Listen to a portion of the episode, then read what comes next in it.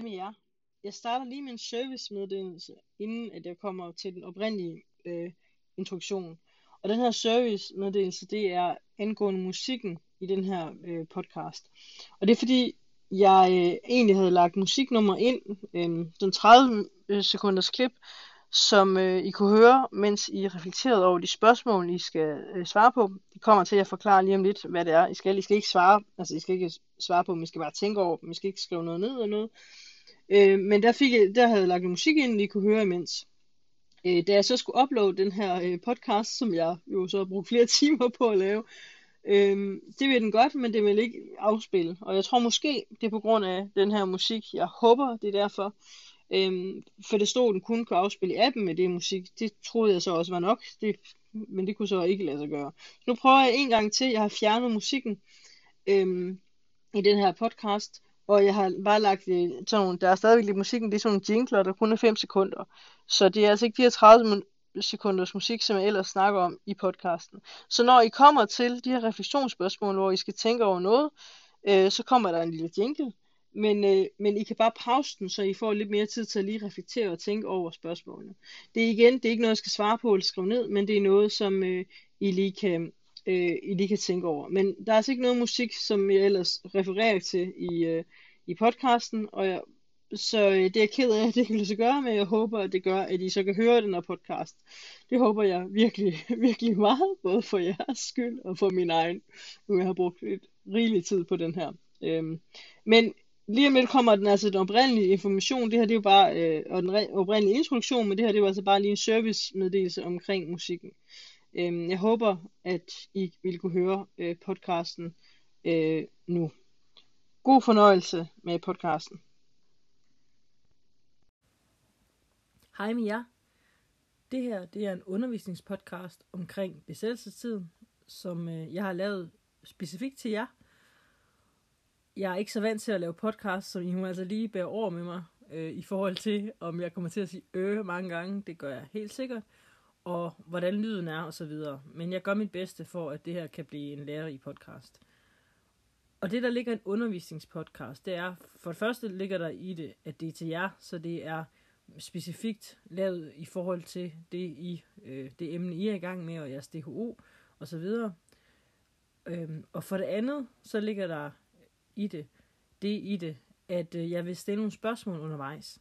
Og de her spørgsmål, det er ikke sådan, at I så skal øh, gå, gå hen og øh, finde en, en notesblok eller jeres computer, og så skrive, øh, og skrive svarene og sende til mig. Nej, det er ikke sådan. Det her, det er nogle refleksionsspørgsmål, nogle tænkespørgsmål øh, til jer undervejs. Jeg vil ofte sige, altså øh, om det er, fordi I skal tænke over noget, og så vil jeg for mig ofte så også måske lige give en lille, øh, måske lige 30 sekunders musik, hvor I kan tænke over noget. Øhm, det kan også godt være øh, en, en pause til, at, øh, øh, at I lige kan slå noget op. Så hvis jeg nu giver nogle spørgsmål, nogle forståelsesspørgsmål, kan jeg også give, så øh, kan I efter at have givet det spørgsmål, så kan jeg lige pause øh, podcasten, og så lige tænke over, forstår I, altså kan I svare på de her spørgsmål? I kan eventuelt sige dem højt. Øhm, øh, I kan lige sådan, eller sige dem højt ind i jeres hoved, og så lige sådan tænke højt, øh, kan I, kan I svare på de her spørgsmål? Og øh, hvis I ikke kan, hvis, eller hvis der er noget, I øh, lige har styr på, eller har brug for at få styr på, så kan I jo, ja, netop, som sagt, I kan lige pause den, og så kan I slå nogle ord op. I kan også slå øh, kilderne op. Jeg, øh, jeg bruger, jeg skal nok øh, komme nogle links til, hvad for nogle øh, kilder jeg bruger. Der kan I lige øh, prøve at læse, hvis der er noget i et afsnit, I lige skal have, øh, I, skal, I vil se på selv.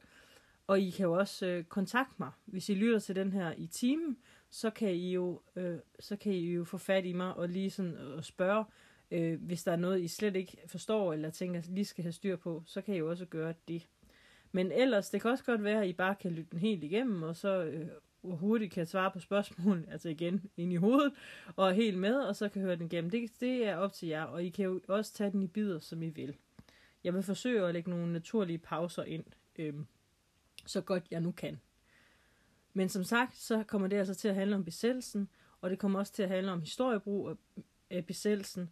Øh, I øh, 2003 øh, primært, øh, øh, altså der er meget historiebrug i øh, besættelsen, men det vi kommer til at fokusere på i dag, det er øh, Anders von Rasmussens brug af besættelsestiden og øh, øh, syn på samarbejdspolitik i en tale, han kom med i 2003, for det kommer også til at lede op til Irakkrigen og de nyere kriger, som I også øh, skal beskæftige jer med i, den her, i det her forløb. Så derfor, øh, så derfor kommer det, øh, det her øh, afsnit til at have lidt sådan forskellig fokus, men det handler jo alt sammen om besættelsestiden. Så jeg håber, at øh, I vil gøre jer klar, øh, sætte godt til rette, eller, øh, eller hvis I står og vasker op, så sørg for, at, øh, at I, er klar, I er klar og har, hvad I skal gøre, uanset hvad I laver, mens I lytter til den her podcast, fordi nu går den altså i gang. Og vi starter lidt med de her refleksionsspørgsmål. For jeg vil gerne have, at du prøver at tænke over, hvad ved du egentlig om besættelsen? Selvfølgelig har vi jo arbejdet lidt med den allerede, øh, særligt selve besættelsesdatoen 9. april. Men besættelsen generelt kunne jeg forestille mig øh, nok er noget, som I har hørt om før i jeres sådan, øh, tidligere skolekarriere, og nok også øh, andre steder, andre medier osv. Så jeg sætter noget musik på lige om lidt, og I kan jo også vælge at pause den øh, i forlængelse af musikken, hvis I har brug for lidt mere tid til at tænke. Men I skal men du skal, nu snakker jeg lige til den enkelte her, men du skal tænke, ikke slå op, men bare tænke over, prøv at grave din hjerne i din øh, forhåndsviden. Hvilke begivenheder vil du sådan kunne nævne fra øh, besættelsen? Det kan være enkelte datoer, øh, du tænker er vigtige. Og det kan også godt være øh, personer, altså ikke kun begivenheder, men også aktører. Personer, du tænker måske er vigtige i forhold til besættelsen. Det kan også være øh, andre fænomener, sådan nogle øh, ting, du ved noget om, der skete i besættelsen. Noget, der ikke nødvendigvis var sådan enkelte begivenheder, men måske mere sådan om perioden generelt. Øh, så prøv lige, øh, mens musikken spiller, at se, jamen, hvad kan du egentlig, øh, hvad kan du egentlig sådan kort øh, fortælle om besættelsen? Hvad ved du om besættelsen? Øh, prøv at tænke det frem, og igen, du kan pause øh, videoen også, hvis du bruger for mere tid, eller podcasten, men men det er egentlig bare sådan, hvad du sådan hurtigt på de her 30 sekunders tid sådan kan finde frem i hukommelsen. Så øh, kan vi se lidt senere, om der er nogle af de ting, du kommer til at tænke på, også nogle ting, som øh, jeg måske riser op eller uddyber. Øh, så øh, for, tænk lidt over det.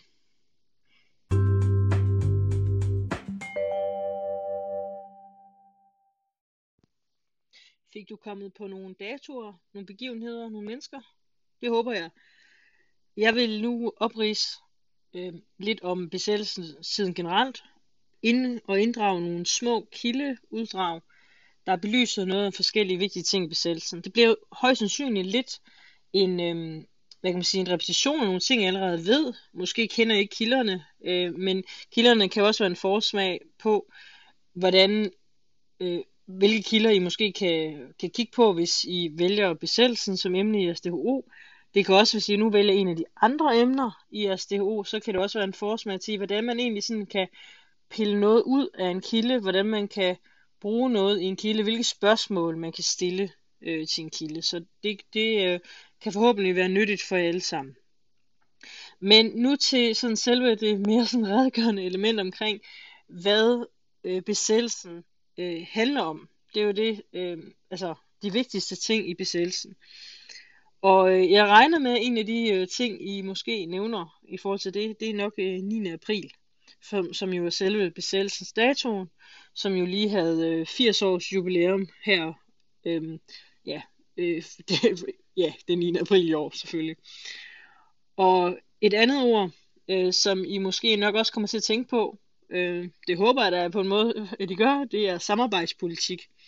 Altså det her med, at tyskerne og danskerne arbejder sammen, eller danskerne øh, så vidt muligt prøver at samarbejde med, med tyskerne, øh, som en del af deres strategi her under 2. verdenskrig. Og de to ting hænger, hænger jo sammen, øh, fordi at 9. april indleder samarbejdspolitikken mellem Danmark og Tyskland. Og det er også i forhold til det, og i forhold til det her med 2. verdenskrig, så er det også vigtigt jo at sige, at Tyskland erklærer jo ikke Danmark krig. Tyskland har aldrig, eller det har de, men Tyskland har ikke erklæret Danmark krig øh, her i øh, 1940. Øh, de var ikke i krig, de har besat Danmark. Og der er en væsentlig forskel på de to ting. Øh, forskellen ligger jo primært i aftalen. Altså, at øh, Tyskland de øh, begrunder deres besættelse med, at øh, de siger, at øh, de vil beskytte Danmark mod englænderne. Det er jo selvfølgelig, det er jo, altså, det, det, skal, det kan I jo selv undersøge, hvis I nu vælger den øh, DHO, hvad der ligger i det. Men det er jo altså begrundelsen. Øhm, og så derfra vælger Danmark, øh, Danmarks regering jo så at øh, samarbejde med tyskerne og sige, jamen, så, så øh, samarbejder vi med tyskerne for, øh, for at tingene så vidt muligt kan fortsætte, som de plejer. Så der er altså ikke nogen øh, aktiv kamp, der er ikke nogen krig øh, mellem Danmark og Tyskland. Øh, de bliver besat, og der indgår et samarbejde. Og det er jo samarbejde lidt i gåsøjne, kan man sige på den måde, fordi man kan jo sige, at hvis man besætter nogen, at det jo ikke frivilligt. Øhm, det, det fra tysk retorik side er det jo sådan, som om, jamen nu samarbejder vi, men det er jo klart, at det er jo Tyskland, der besætter Danmark. Men igen, det er jo en af de ting, jeg, jeg vil ikke gå så meget ind i det her, fordi det er jo noget, I kan undersøge, hvis det er det fokus, I nu vælger i SDHO. Det er også noget, I højst sandsynligt allerede har diskuteret i jeres gruppearbejde sidste gang, eller nærmest sidste gang igen. I forhold til aktører, hvis vi går ind i den, altså mennesker, øhm, og grupper af mennesker, der er vigtige i forhold til samarbejdspolitikken og i forhold til besættelsen i det hele taget. Så er der jo klart, at øh, de danske statsminister spiller jo selvfølgelig en rolle. Og der er tre danske statsminister under besættelsen. Og de er øh, øh, også ret interessante på den måde, de på den ene side kører meget øh, hvad kan man sige, den samme politik, og på den anden side overhovedet ikke. Øhm, og der er også andre, øh, der, øh, der spiller en rolle. Jeg vil lige først nævne en, der ikke er en statsminister. Øhm, og grunden til, at jeg lige vil nævne ham, det er fordi, at han også blev nævnt i jeres gruppearbejde sidst. Det er ham der Munk. Han var udenrigs, Øh, øhm, og han er udenrigsminister øh, øh, indtil 1940. Og ham her, øh, Peter Munk, som han hedder, han er udenrigsminister fra 1929 til 40. Og så kan man sige, hvad han så gør med besættelsen, for det er jo før Øh, jo, men det er fordi, den politik, han fører, den tilpasningspolitik, øh, det munkske system, som jo også forhåbentlig øh, ringer din klokke hos jer, øh, det er, man kan sige, det gør sig også gældende i forhold til, øh, hvordan Danmark og regeringen håndterer besættelsen. Altså det ligger til grund for øh, den her måde at se øh, Danmark og Danmarks forhold til Tyskland, og hvad vi sådan er nødt til at gøre, øh, i forhold til Tyskland, den, den øh, spiller altså også ind på besættelsen. Så han er altså udenrigsminister øh, inden besættelsen. Så øh, statsminister nu, lovede jeg, at vi snakker statsminister. Øh, statsminister øh, under besættelsen, det må jeg gerne lige råbe højt nu, fordi det burde I måske kunne huske. Han starter, fornavn starter med T, efternavn med et S, bare råb det. det er Torvald Stavning. I kender ham måske for de plakater med Stavning eller Kaos. Øhm, og øh, Torvald Stavning, han er, øh, statsminister, han er en, den længst siden statsminister, vi nogensinde øh, har haft. Øhm, og han, øh, han sidder blandt andet også med, med Munk øh, som udenrigsminister. Der, Munk er udenrigsminister fra 1929 til 1940, og der er Stavning altså også statsminister. Øhm, og det er altså Stavning, der øh, vælger at, øh, at gå ind i den her øh, samarbejdspolitik med tyskerne. Øh, det her har altså også øh, bred øh, opbakning for for Folketinget. De laver den her samlingsregering, det vil sige, at de er politikerne sammen, øh, sammen siger, dengang Danmark blev besat, så siger de, nå okay, nu går vi sammen. Altså nu er der ikke noget partipolitisk, der skal skille os ad. Vi store partier her, vi går sammen og laver en regering sammen. Øh, fordi vi ligesom er i, i krise, kan man sige. Øhm, så det er, det er altså ham, der er statsminister. Ham, der øh, følger efter, øhm, ved, øh, øh, da, da Stavning han, øh, han dør.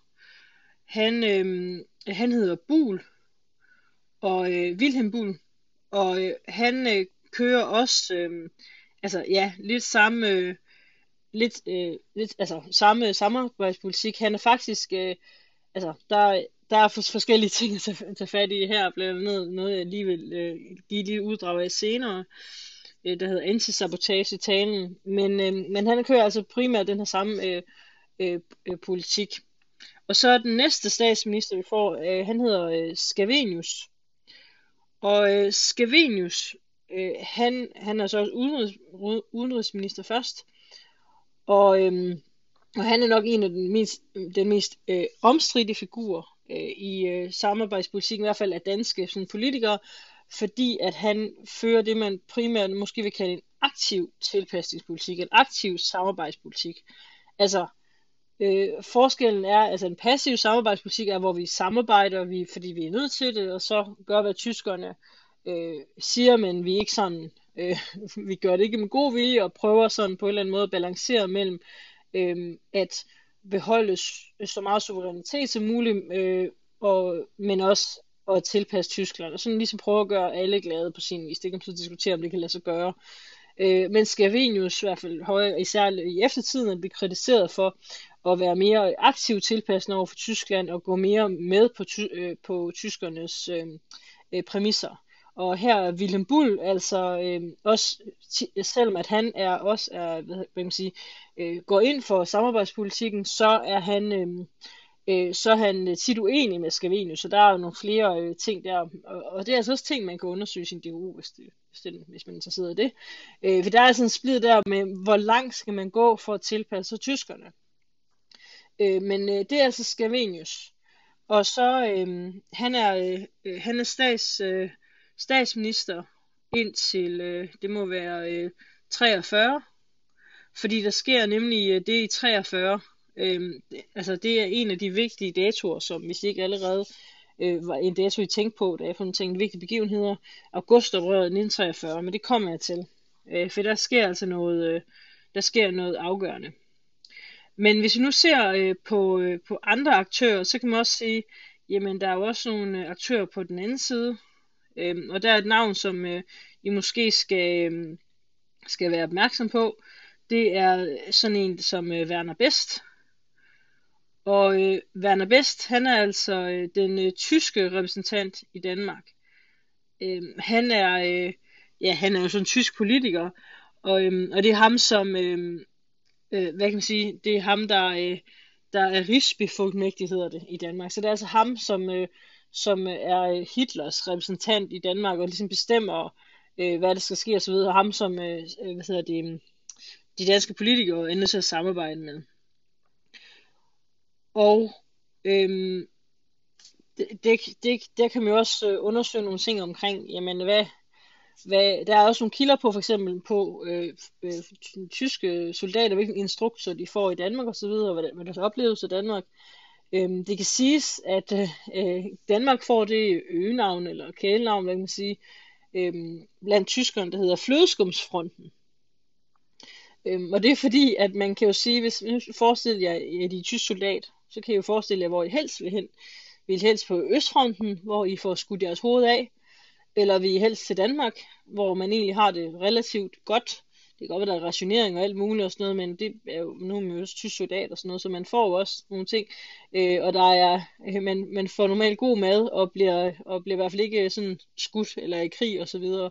Øh, og bliver også øh, generelt egentlig behandlet meget fint, fordi øh, de tyske, altså fordi at man, man kan jo sige, øh, der er jo flere grunde til, til det, men, øh, men øh, den danske regering har jo øh, sagt til folk, det ved det har jeg jo læst, øh, den opfordring til folk, at, altså at, at de skal behandle de tyske soldater øh, ordentligt. Øh, de skal ikke gøre modstand eller noget, øh, og det bliver de også sådan generelt set. Så sker der også nogle ting og sådan noget selvfølgelig, og vi kommer til at tale om modstand lige om lidt.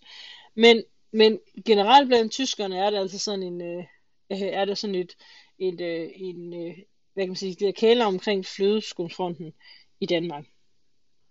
Øh, nu nævner jeg allerede nogle aktører her, hvor jeg så øh, har sagt tyskerne, men så er det jo så også, øh, øh, ja, øh, på dansk side, så er den almindelige danske befolkning. Og der er jo selvfølgelig mange øh, forskellige, øh, ja, der er jo lige så mange forskellige måder at håndtere den her samarbejdspolitik og den her besættelse på, som der er mennesker under besættelsen.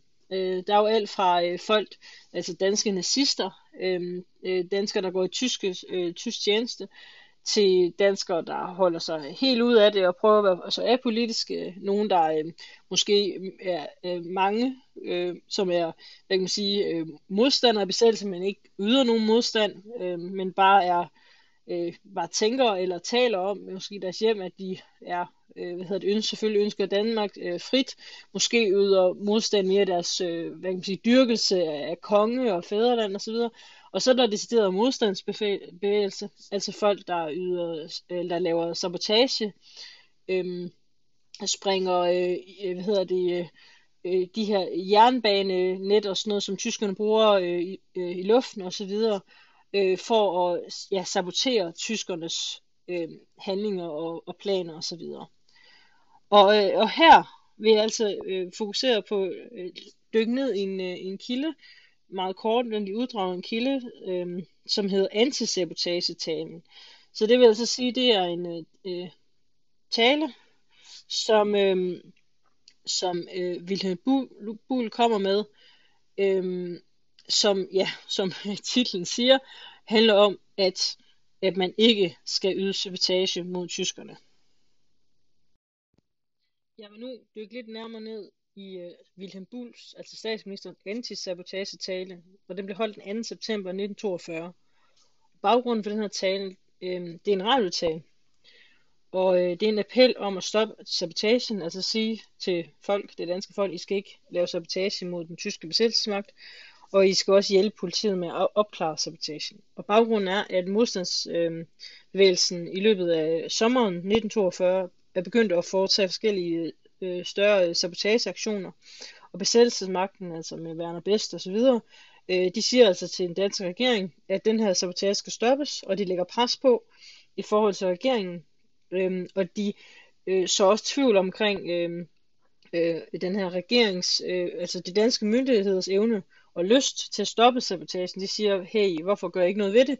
Jeg troede, vi havde ligesom havde gang i samarbejde her. Og, øhm, og for ligesom at beholde den her samarbejdspolitik, så er det altså vigtigt for regeringens side, at øh, øh, altså, hvis de gerne vil beholde samarbejdspolitikken, så er de også nødt til at adressere sabotagen. Det, der er jo selvfølgelig et dilemma her. Øh, det kan I jo selv undersøge, hvad, hvad dilemmaet består i. I kan jo også godt nok selv regne ud, hvor i dilemmaet står øh, hvem det er, man skal gøre tilfreds osv. Men altså, jeg vil læse øh, et lille uddrag øh, af talen her fra talens start.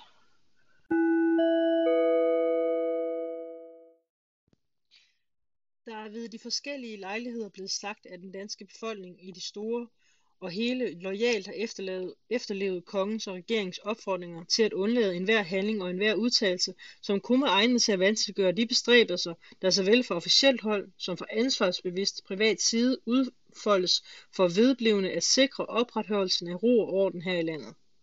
Dette er sagt med rette.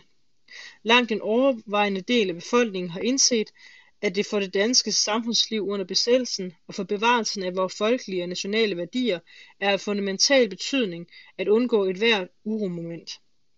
Og befolkningens gennemgående korrekte holdning har det også været den afgørende forudsætning for, at forholdene her i landet har kunnet få lov til at udvikle sig efter den linje, der blev lagt fast den 9. april 1940, og som har sit udgangspunkt i de den øh, gang fra tysk side givende tilsavn.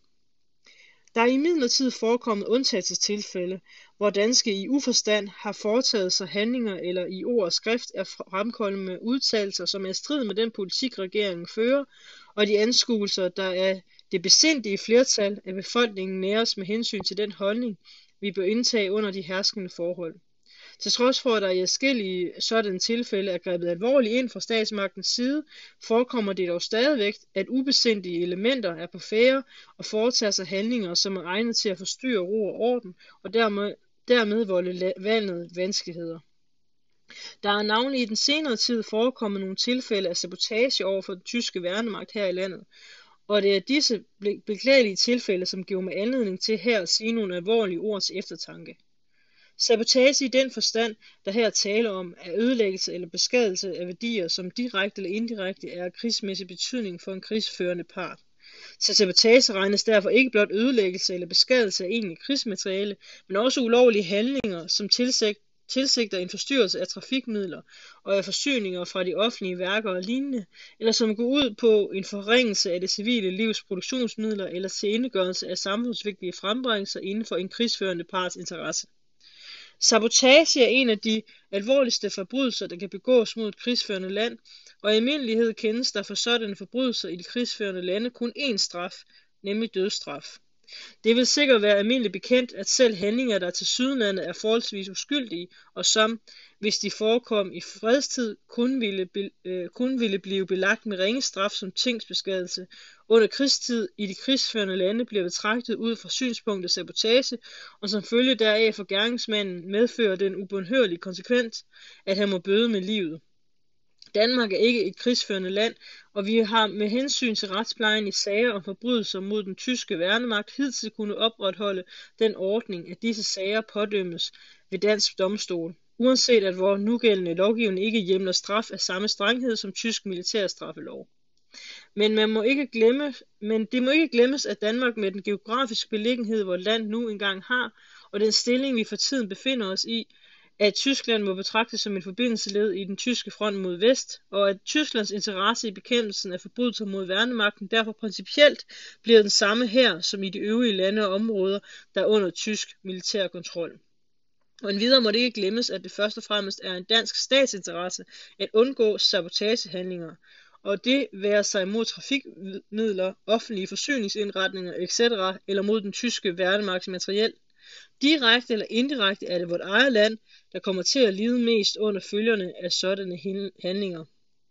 Den danske regering føler derfor et stort ansvar med hensyn til bekæmpelsen af sabotage og lignende forbrydelser, og ud fra dette ansvar ville det med rette kunne bebrejdes mig, der som ikke talte ganske åben om de her omhandlede meget alvorlige spørgsmål.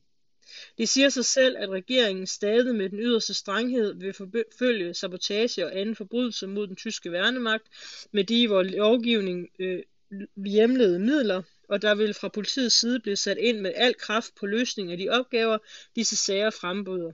Til opretholdelse af ro og orden må for regeringen stå som en første pligt under varetagelse af vores lands interesser i denne situation. Ja,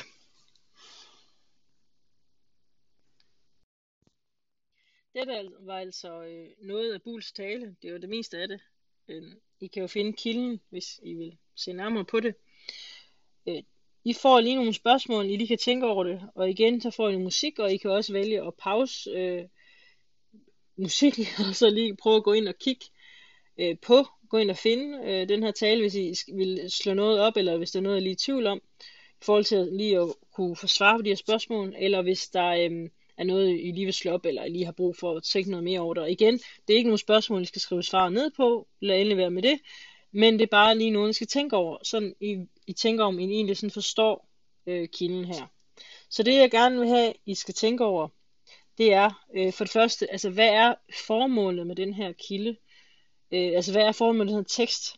Øh, det er jo en tale her, men, men, øh, men hvad er det, øh, Wilhelm Bull vil sige? Øhm, afsender har jo, kan man øh, sige, har jo sagt, hvem er modtager? Og her må jeg gerne tænke over, kan der måske være flere modtagere end lige den oplagte modtager? Ja, øh, måske lidt ledende spørgsmål, men, men stadigvæk. Øh, hvorfor tror I, at Wilhelm Bull lægger så meget vægt på, at det her det er undtagelse? Altså, at det, og det, han lægger meget vægt på, at det sådan er dumdristigt, eller, man sige, eller uforstandigt, og sådan, øh, ikke, altså det er nærmest som om, at øh, altså han bruger sådan ord som, som uforstandig og så videre, øh, ord øh, omkring øh, sabotagen. Øhm, hvorfor lægger han så meget øh, vægt på det? Og hvorfor lægger han også meget vægt på, at danskerne generelt øhm, øh, op, hvad kan man sige, opfører sig som tyskerne ved, og danskerne generelt øh, øh, ja, samarbejder og, og, øh, og ikke laver sabotage Hvorfor lægger han så meget vægt på det, og hvem tror I, det kunne være adresseret til? Øhm, ja, øhm, det er sådan, øh, det er sådan og, det primære, og, hvad, og hvorfor er det, han taler så meget om, øh, hvordan man ellers vil straffe øh, de her handlinger, øh, hvor, og hvorfor laver han, tror jeg, han laver den her sammenligning med, hvordan man øh, straffer den her, de her handler i fredstid, og hvordan man straffer dem i, i krigstid. Øh, hvad er det, han øh, vil sige med det? ja, man kan stille mange andre spørgsmål til teksten, men det er umiddelbart øh, det, jeg gerne lige vil have, øh, I skal tænke over. Og nu sætter jeg igen lige noget musik på, så kan I reflektere lidt over, over talen her.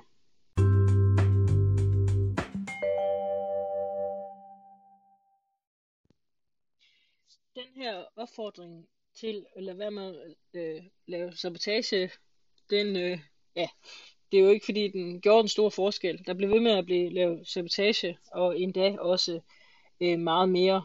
Øhm, det var særligt her i, øh, i 42, at øh, sabotagen sådan for alvor øh, tager fat. Der har været noget allerede fra starten af, også noget modstandsarbejde selvfølgelig, men, men det er her 42, at der øh, særligt øh, begynder at tage mere og mere fat. Øh, måske også fordi, at øh, krigslykken begynder at vende. Altså i starten af krigen, der øh, klarer tyskerne sig rigtig godt, øh, men da de senere begynder at klare sig knap så godt, øh, og øh, britterne og USA og så videre, og Sovjet får mere vind i sejlene, så er der også flere, der øh, nok tænker, at det er en kamp, der er ved at kæmpe.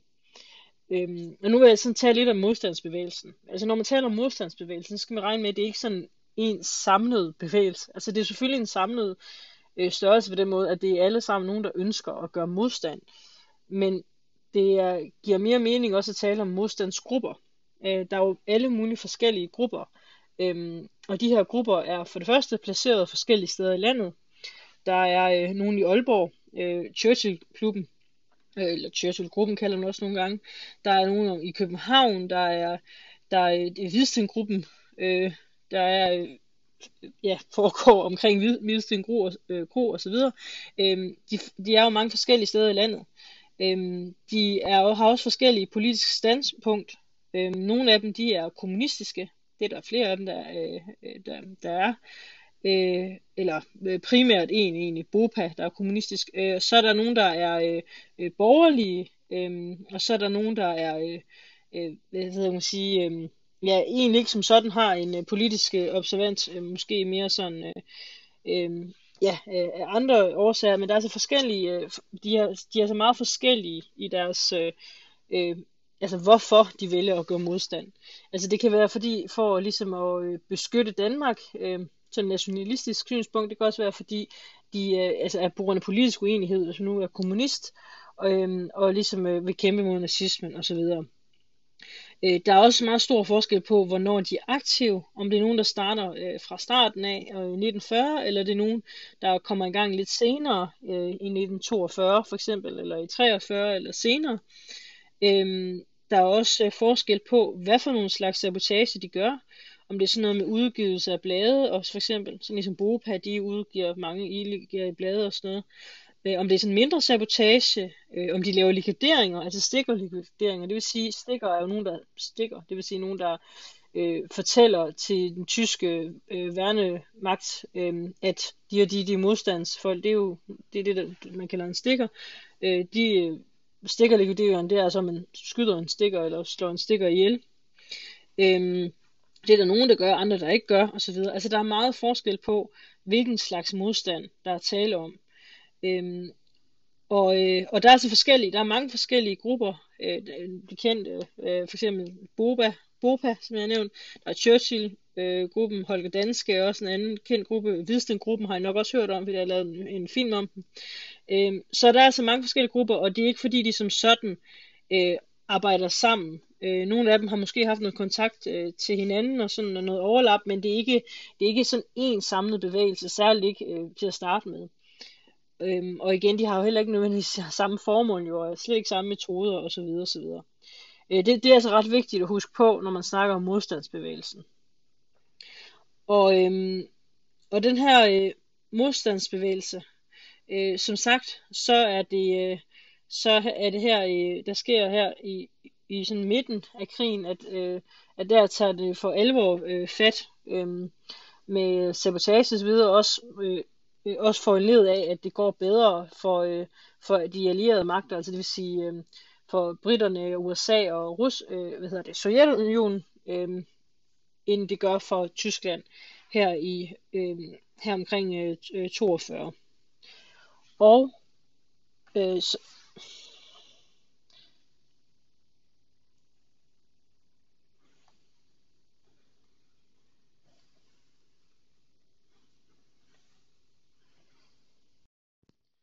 denne her, øh, den her modstandsbevægelsen og øh, deres momentum, eller hvad man siger, har også en indflydelse på folket, eller det er i hvert fald, øh, det, det korrelerer med folk, man kan diskutere om det som sådan er modstandsbevægelsen, øh, altså hvor meget de har at sige, men de har nok noget at sige i forhold til, øh, det, man så kalder augustoprøret i, øh, i 1943.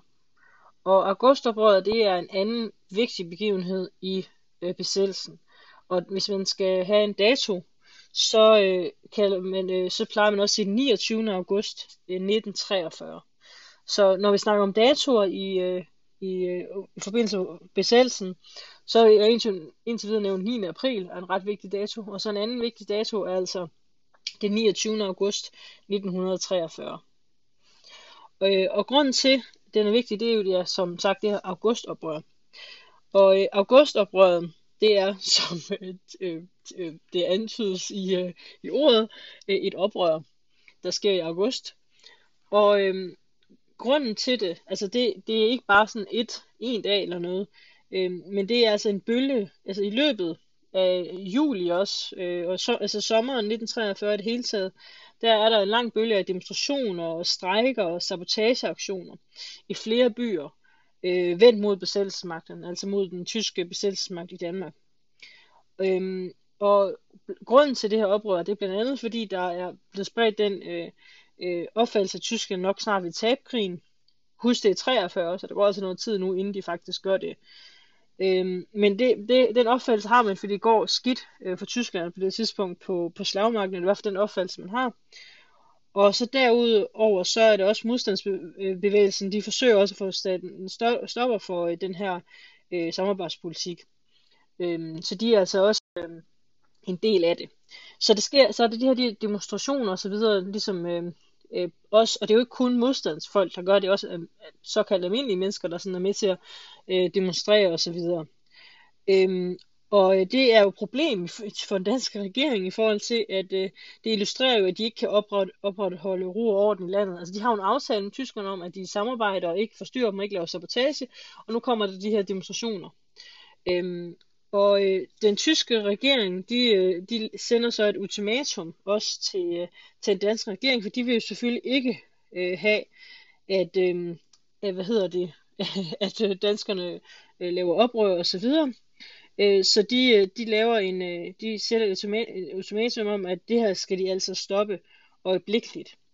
Øhm, og det bliver så, det ender med, det fører, øh, øh, altså i sidste ende bliver det sådan, at øh, samarbejdspolitikken falder.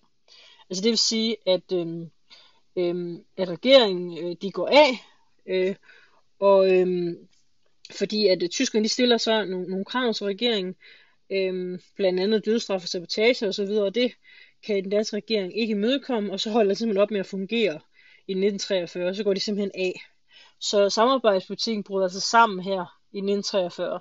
Så nogle gange, når man snakker om øh, besættelsen, så skal man sige, at i Danmark er den fra 40 til 45, og man kan jo så også godt rykke den lidt længere, hvis man tager Bornholm med, men den kommer vi til lige om lidt. Øhm, øh, men det er så en anden besættelse. Anyways, 40 til 45, men samarbejdspolitikken plejer man at tale om, at det er fra 40 til 43, fordi den ligesom aktivt sådan egentlig bryder sammen på det her tidspunkt. Så Øhm, så den her, øh, det her augustoprør er altså ret vigtigt i forståelsen af besættelsestiden. Her vil jeg lige kort, meget meget kort, lige sige et lille uddrag af den her instruks til den danske regering øh, fra den tyske, øh, altså det tyske ultimatum, det øh, den øh, besættelsesmagten siger til den danske regering, at de. Jeg vil ikke øh, læse det hele, men bare lige komme med nogle øh, få øh, uddrag. Der er sådan, øh, jeg tror, som jeg husker det, er der øh, seks punkter, og så der, øh, og derefter et punkt omkring straf og så videre. Jeg vil lige pille på punkter ud og fortælle, øh, altså læse højt øh, lidt fra, fra den.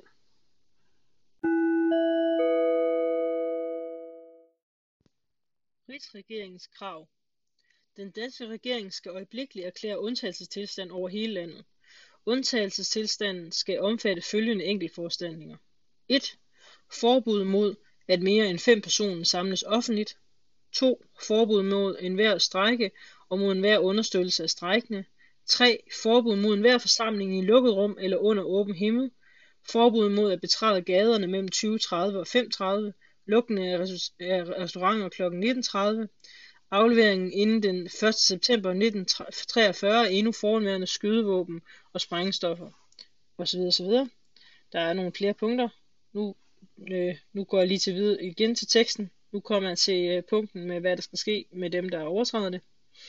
For overtrædelse af de for, foran nævnte anordninger skal trues med det højeste straffe, der kan komme i betragtning efter den for tiden gældende lov om bemyndigelse for regeringen til at træffe bestemmelser til opretholdelse af ro, orden og sikkerhed.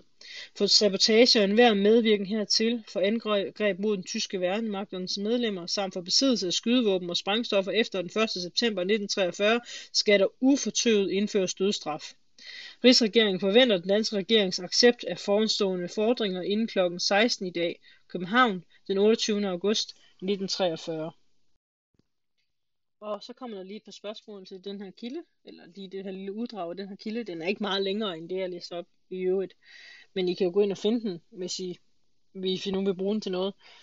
Øhm, men øh, spørgsmålet det er, først og fremmest, er det her en deskriptiv eller normativ kilde? Det er jo nogle ord, som man kan bruge til at beskrive en, en kilde. Så øh, ja, det kan I lige tænke over. Så øh, kan I også øh, tænke over øh, det andet spørgsmål, det er, hvad kan man bruge den her kilde til? Hvad kan den øh, sige noget om? Øh, hvad, hvad kan man, øh, ja, hvad vil, hvad man, vil man kunne bruge den her øh, kilde til? Så det var altså øh, den her, øh, den her, øh, det her ultimatum, der blev stillet med augustoprøret, og jeg fortsætter lige om lidt øh, omkring øh, besættelsen, og nu nærmer vi os jo befrielsen.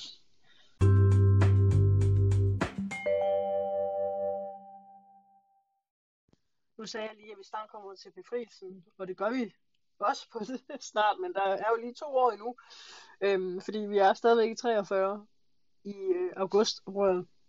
Og der sker selvfølgelig nogle direkte konsekvenser efter det, øh, som jeg lige vil fortælle noget om, for det er jo klart, at øh, hvis man laver oprør, øh, som de gør her i, Danmark, i, i flere øh, af øh, de store byer osv., så, jamen, så bliver der selvfølgelig nogle konsekvenser af det. Øh, Øh, fra den side bliver konsekvensen jo, at den danske regering går af. Det er jo ligesom øh, det, der også øh, handler om, at de vil ikke øh, gå ind for øh, det tyske ultimatum, så den danske regering går af.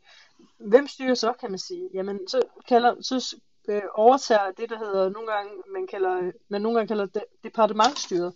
Altså det vil sige, inden, hvis I forestiller inde i Folketinget, ikke, så er der nogle forskellige departementer og nogle embedsmænd osv., som arbejder under øh, ministerne.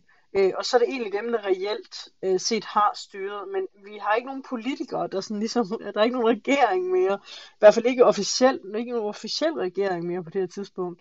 Øhm, men de er der jo stadigvæk. Øh, det, det, det er bare departementet, der tager over og sådan noget. Og der er også mange ting, der egentlig fortsætter som før. Blandt andet øh, landbrugseksport øh, til Tyskland og det økonomiske samarbejde, og sådan noget, det fortsætter sådan set, som det plejer.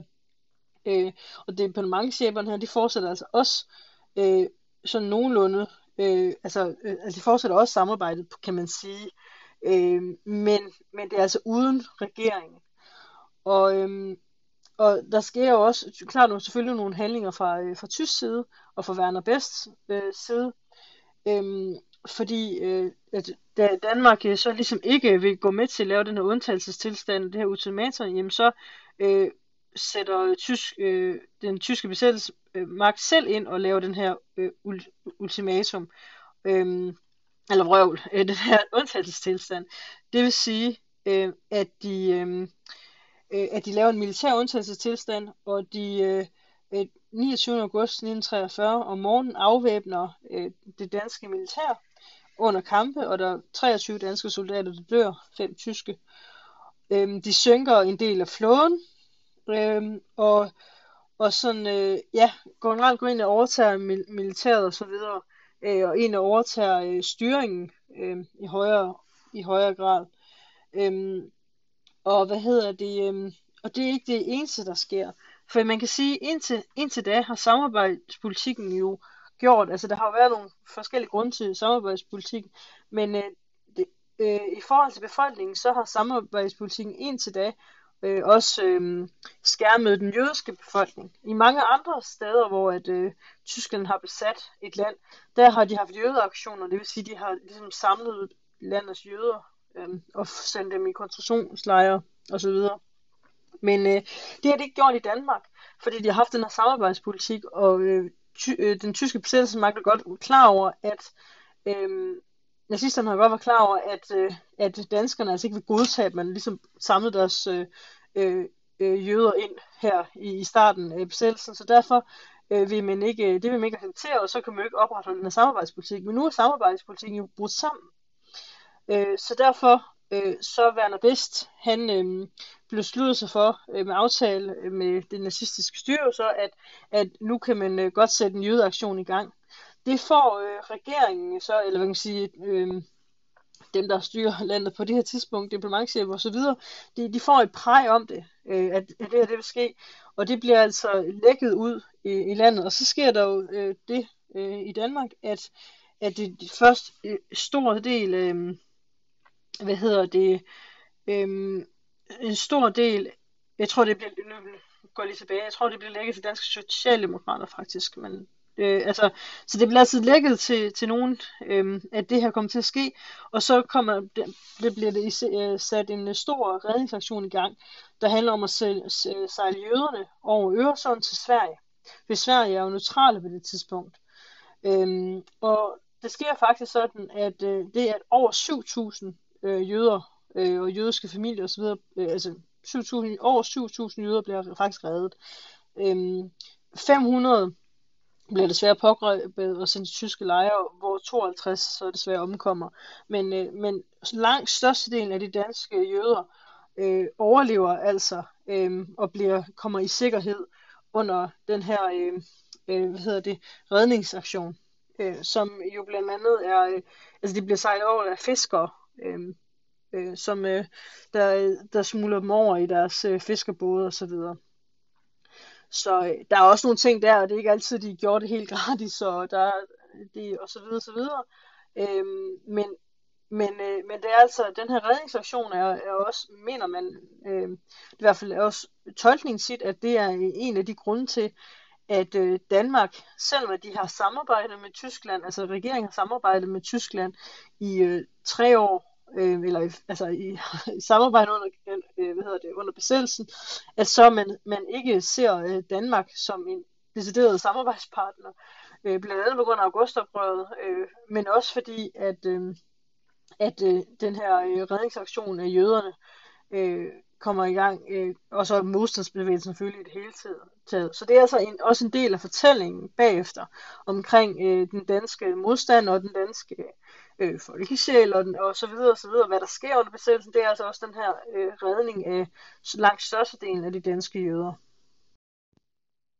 Og nu kommer vi til befrielsen. Eller det vil sige, der sker selvfølgelig klart, der sker noget efter, øh, der august oprøret og de umiddelbare konsekvenser efter og sådan noget indtil befrielsen. Men, øh, men det næste punkt, og den næste vigtige dato, det er befrielsen. Øh, og det er en af de datoer, jeg nok også øh, forventer eller regner med, at I, I øh, da I sådan skulle tænke over vigtige øh, begivenheder og datoer i, i, øh, i forhold til besættelsen, at I nok kender det. Så nu må I gerne råbe eller sige, alt efter hvor I er henne i verden, sige, øh, sig højt, prøv lige at sige, hvilken dato er det, at Danmark bliver befriet, både med dato og år, øh, dato og år. Ja, har du sagt det? Har du råbt det? Har, er der nogen i din, din familie eller noget, der kigger på dig og tænker, hvorfor siger du lige pludselig 4. Øhm, maj øh, eller 5. maj øh, 1945? Og det kan også godt være, at du siger øh, 5. April 1946, men det kommer vi til. Men altså, den, du siger højst sandsynligt øh, øh enten 4. eller 5. maj i 1945.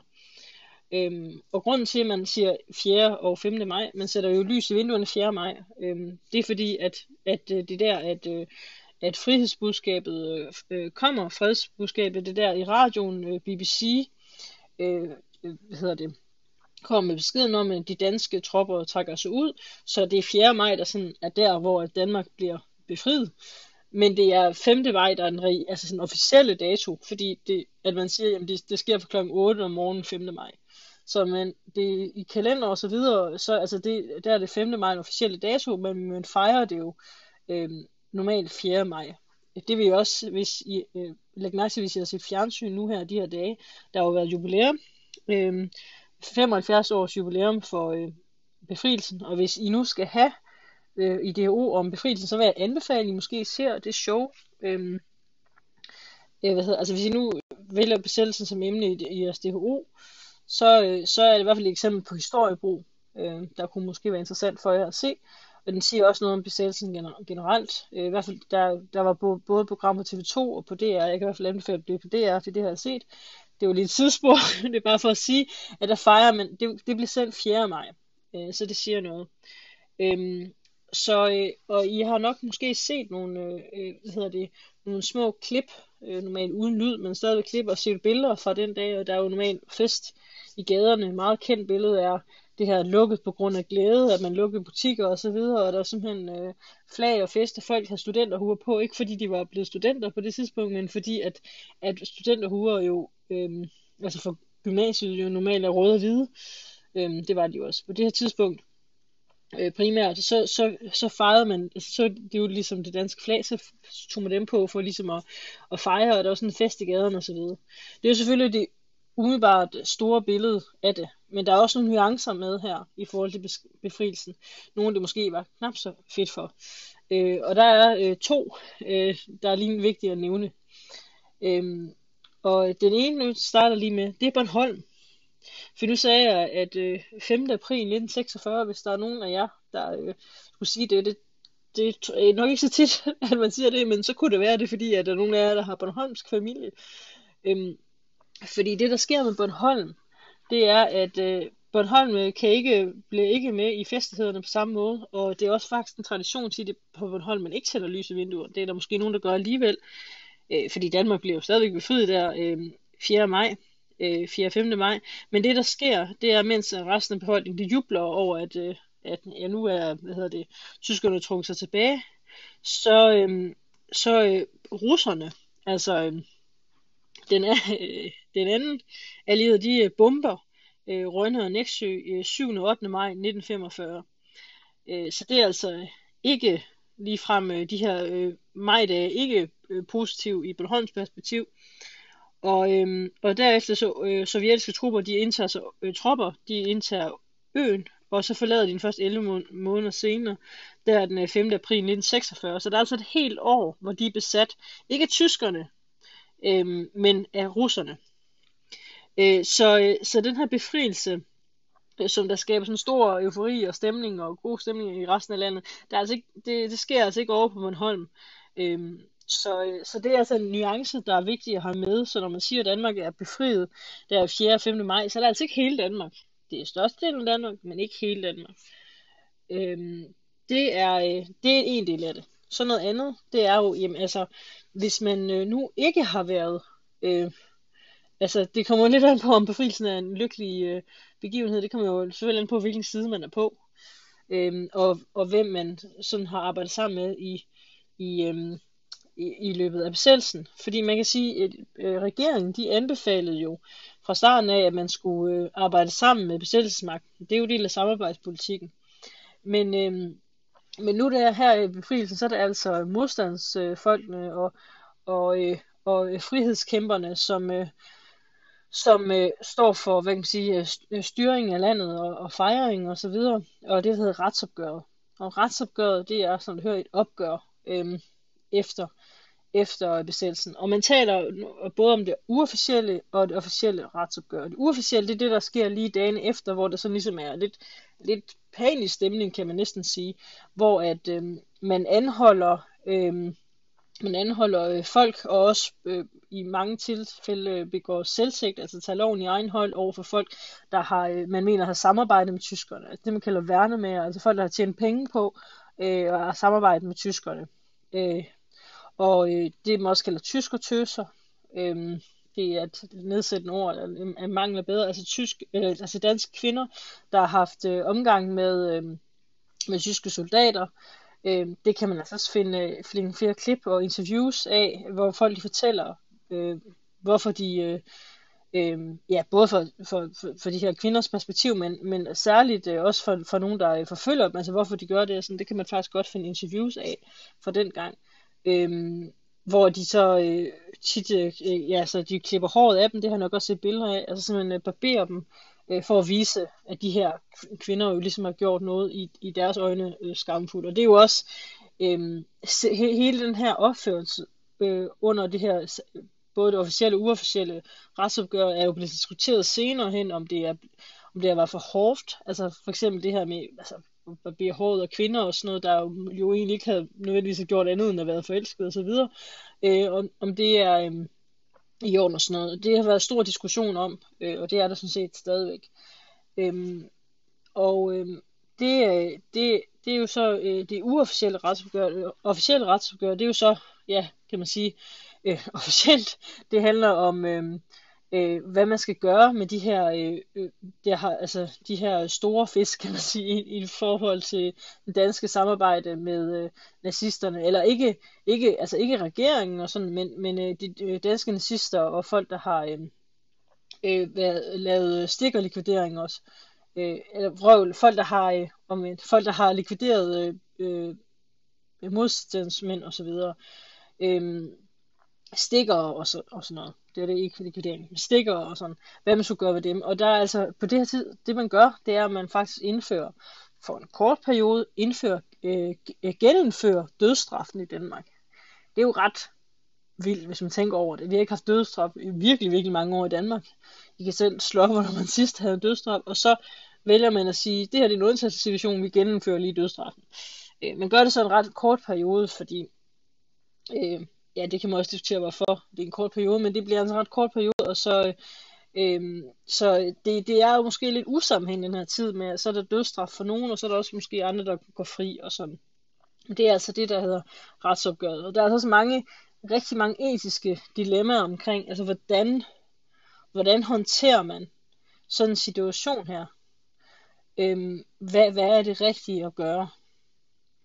Øhm, så der er altså mange spørgsmål her som, øh, som, øh, som selvfølgelig er kommet op til overfladen dengang, og også nu, øh, mange år senere. Ja, og nu vil jeg gerne lige have prøve at tænke lidt over, og det her det er jo et spørgsmål om holdning og vurdering og sådan.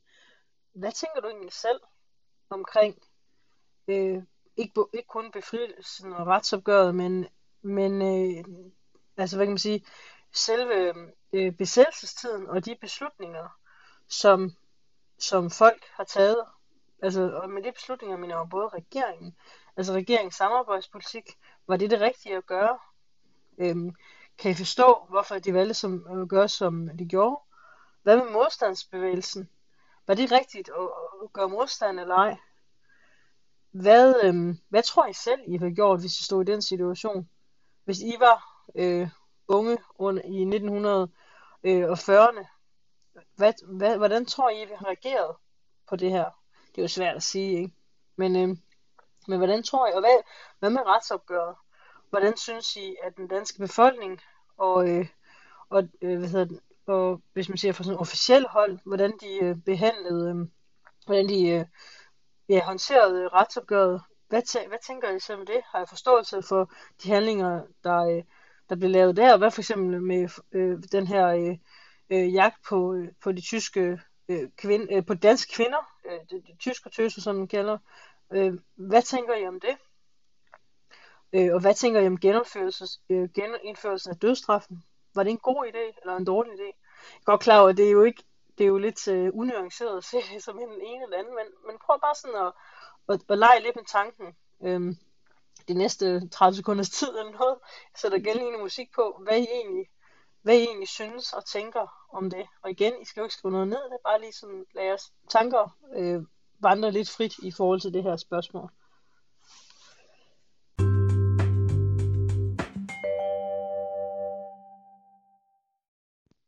Ja, har du tænkt lidt over det? Nu skal vi til at hoppe i tid, og meget tættere på nyere tid, for nu skal vi til at tale historiebrug.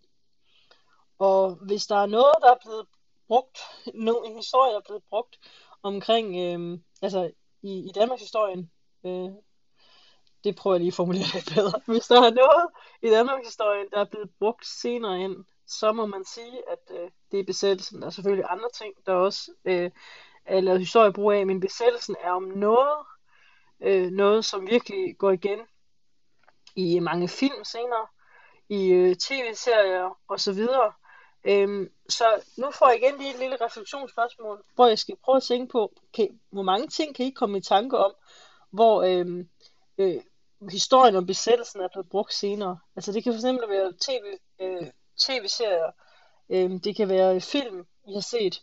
Det kan være, øh, det kan også være taler, det kan også være politisk for eksempel. Men altså noget, hvor man har ligesom har brugt historien omkring besættelsen til noget. Så det er altså den danske, dan, danske besættelse, ikke 2. verdenskrig som sådan, men altså øh, historien omkring besættelsen. Prøv lige at tænke og se, hvor mange eksempler I egentlig kom, kom i tanke om et eller andet, I har, I har set, øhm, øh, læst osv.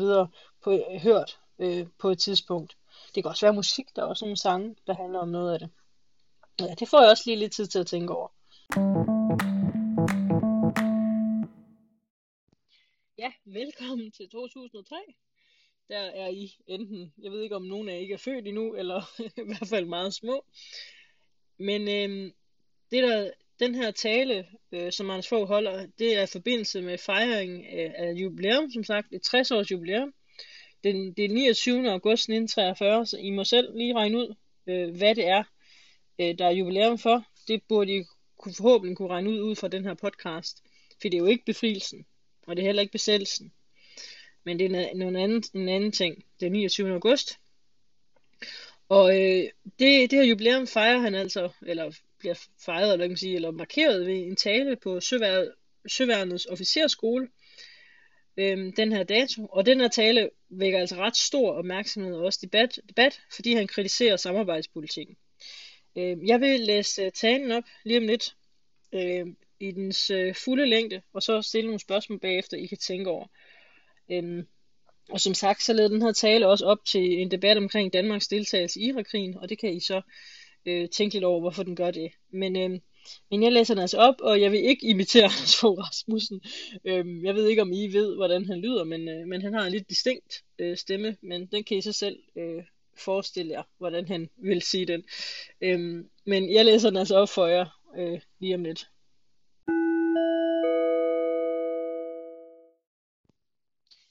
Kommer talen. Mine damer og herrer, den 29. august 1943 er en dato, vi bør huske og være stolte af. Den dag blev Danmarks ære reddet. Den danske regering stoppede langt om længe samarbejdet med den tyske besættelsesmagt og gik af. Efter godt tre års samarbejde med tyskerne blev der endelig rene linjer. Det var heller ikke en dag for tidligt. Datoen den 29. august 1943 er også en stolt mærkedag i søværnets historie. Den dag angreb tyske enheder alle danske militære installationer. Klokken 4 om morgenen ankom de tyske enheder her til Holmen.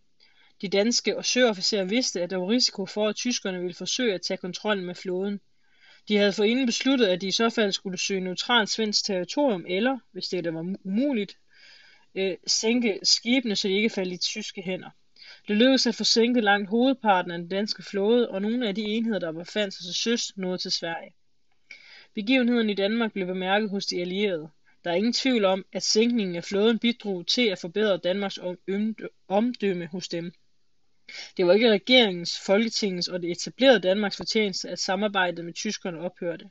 Tværtimod havde det officielle Danmark fra starten af Danmarks besættelse den 9. april lydigt rettet sig efter tyskerne, samarbejdet på alle niveauer og opfordrede befolkningen til at gøre det samme.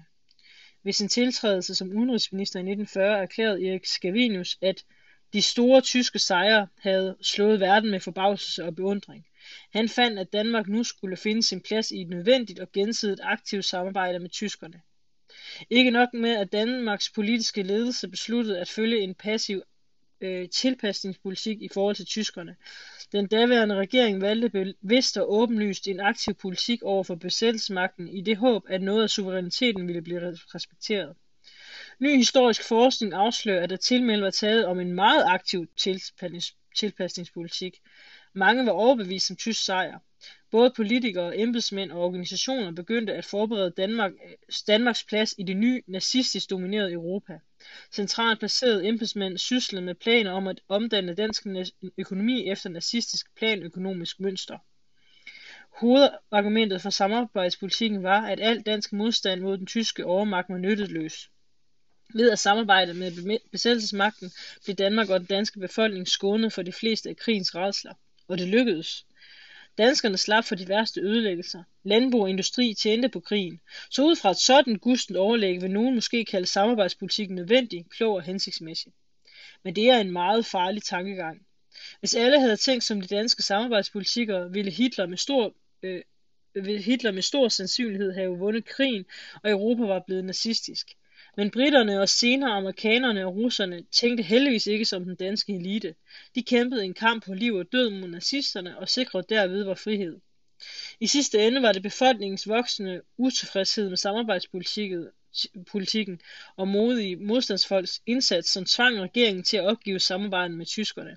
Det skal vi være glade for og stolte af. Vi skylder en tak til de modstandsfolk, som gennem sabotage mod tyskerne og samarbejde med de allierede trodsede samarbejdspolitikerne og sikrede i, den sidste, og sikrede i sidste ende Danmark en plads på den rigtige side i kampen mod nazisterne. Nu skal man naturligvis være forsigtig med at fælde dommer over fortiden på nutidens præmisser. I dag ved vi, at nazisterne tabte krigen efter at USA og Sovjetunionen blev inddraget i 1941, og derfor fremstår den den aktive danske tilpasningspolitik som fejlagtig og forkastelig. Hvis det var blevet fortsat til krigens ende, ville Danmark have fremstået som tysk lydstat og partner. I historiens lys ville det have været en katastrofe. Men tog det sig anderledes ud ved krigens start? Hvis nu tyskerne havde sejret, ville Danmark så ikke have profiteret af at tilpasse sig den tyske dominante tide? Sådan tænkte mange. Det forekommer dog naivt at tro, at Hitler ville have taget særlig hensyn til Danmark i tilfælde af en tysk sejr. Der var der også højt placerede embedsmænd, som allerede fra krigens start tog afstand fra disse naive forestillinger. Danmarks uafhængige gesandt i Washington øh, Henrik Kaufmann og legationsråd Vincent Stensen Let ved danske gesandtskab i Berlin anså fra starten tilpasningspolitikken for at være naiv og fejlagtig. De advarede om, at Danmark aldrig ville få indrømmelse af nazisterne, hverken på det ene eller andet punkt, fordi det var selve den demokratiske retsstat, nazisterne ville til livs. Nazisterne accepterede kun én form for system, det nationalsocialistiske. Der var ikke plads til særbehandling i hvad Hitler kaldede småstatsskrammet. Selv bedømt på datidens præmisser forekommer den danske politik naiv, og det er stærkt forkasteligt, at den politiske elite i Danmark i den grad førte ikke blot neutralitets, men aktiv, tilpa- aktiv tilpasningspolitik. I kampen mellem demokrati og diktatur kan man ikke stå neutralt. Man må tage stilling for demokratiet og mod diktaturet. Det er på dette punkt, at den aktive tilpasningspolitik udgjorde et politisk og moralsk svigt. Alt for ofte i historiens løb har vi danskere blot sejlet under bekvemmelighedsflag og ladet andre slås for vores frihed og fred. Læresætningen fra 29. august 1943 er, at hvis man mener noget alvorligt med, vor, med vores værdier, med frihed, demokrati og menneskerettigheder, så må vi også selv yde et aktivt bidrag til at forsvare dem. Også imod svære odds. Selv når der skal træffes upopulære og farlige beslutninger. Lad os ære vores landsmænds indsats i modstandsbevægelsen og forsvaret for frihed og demokrati. Tak. Og det er altså Anders Foghs Rasmussens tale øh, til Søværet den 29. august øh, 2003.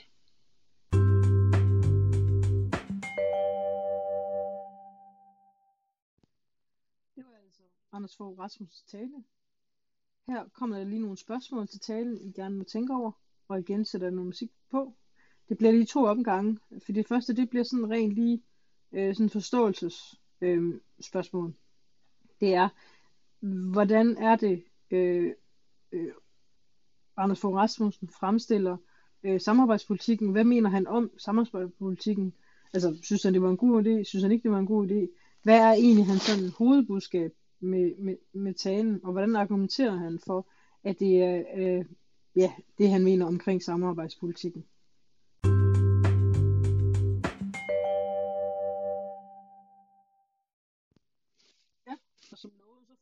Flere spørgsmål omkring den her tale. Når man analyserer kilder og kigger på kilder, så vil man øh, altid se på ophavssituationen. Ophavssituationen, det er, øh, hvad, hvad, er det, øh, hvad er omstændighederne for, at den her kilde er blevet skrevet, lavet, altså billeder er blevet taget osv. osv.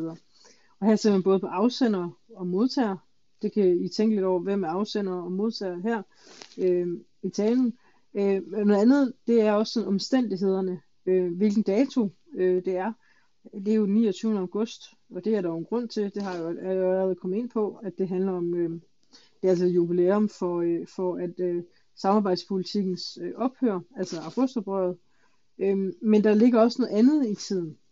Fordi jeg skal sige, at i marts samme år, da den her tale blev til holdt, sjov nok så i august 2003, men i marts øh, øh, 2003, der øh, går øh, hvad hedder det, USA øh, og Storbritannien ind i Irak, i Irakkrigen. Og øh, Danmark, eller lige nærmere, vil nærmere sige øh, øh, Anders Fogh og regeringen, ønsker også at deltage i Irakkrigen. Der ligger altså noget her. Så hvis I nu tænker på den omstændighed, at Anders Fogh øh, hvad hedder det, gerne ville være med i Irakkrigen, så, øh, så prøv igen at reflektere over, hvad bliver den her tale brugt til? Hvad, øh, hvad er det øh, egentlig, øh, at han argumenterer for i den her tale? Og hvordan kan man se det her øh, i forbindelse med øh, Irakkrigen? Hvilke argumenter bruger øh, han i forhold til, øh, altså hvilke, de argumenter, som han brugte i forhold til, at samarbejdspolitikken var den forkerte beslutning, om man i stedet burde gøre noget andet. Hvad var det noget andet, man burde gøre, og hvorfor? Og hvordan relaterer det sig til Irakkrigen? Prøv at tænke over det. Øh, jeg sætter igen lige noget musik på. Ja, jeg håber, I har fået noget ud øh, af den her podcast øh, omkring besættelsen, omkring øh, historiebrug af besættelsen, jeg håber, at I også fik noget ud af den her tale, øhm, som man øh, godt kan se i forhold til Irak-krigen. Det gør man oftest. Der er en grund til, at den blev holdt øh, på det tidspunkt, det blev holdt, selvom den handler om besættelsen. Øhm, så, øh, så jeg håber, I har, I har fået noget ud af det.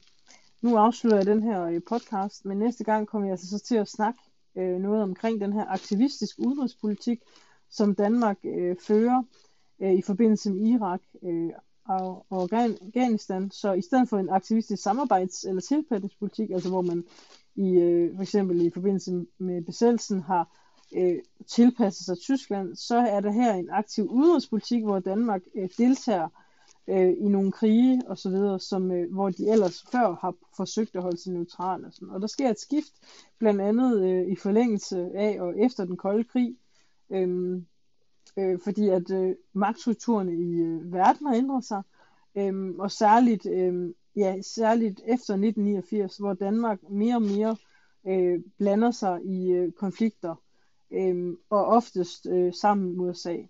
Men altså, de blander sig øh, blandt andet, eller hjælper til, eller jeg kan sige, deltager i øh, de, øh, øh, i Balkankrigene, altså krigene i Bosnien, øh, i 90'erne, og så i øh, Irak og Afghanistan-krigen senere, som i, og særligt Irak og Afghanistan, altså i samarbejde med, med USA. Og det kommer vi ind på næste gang. Så det her, det, bliver, det var altså sådan lidt en bro mellem de to. Øh, jeg håber, I kan bruge podcasten til noget. Øhm, og øh, igen, I må jo endelig øh, skrive eller ringe ind på, på Teams. Og det har jeg jo også forhåbentlig gjort løbende, hvis det er, øhm, med spørgsmål, hvis I har nogen. Jeg håber, I får en rigtig god dag. Hej hej.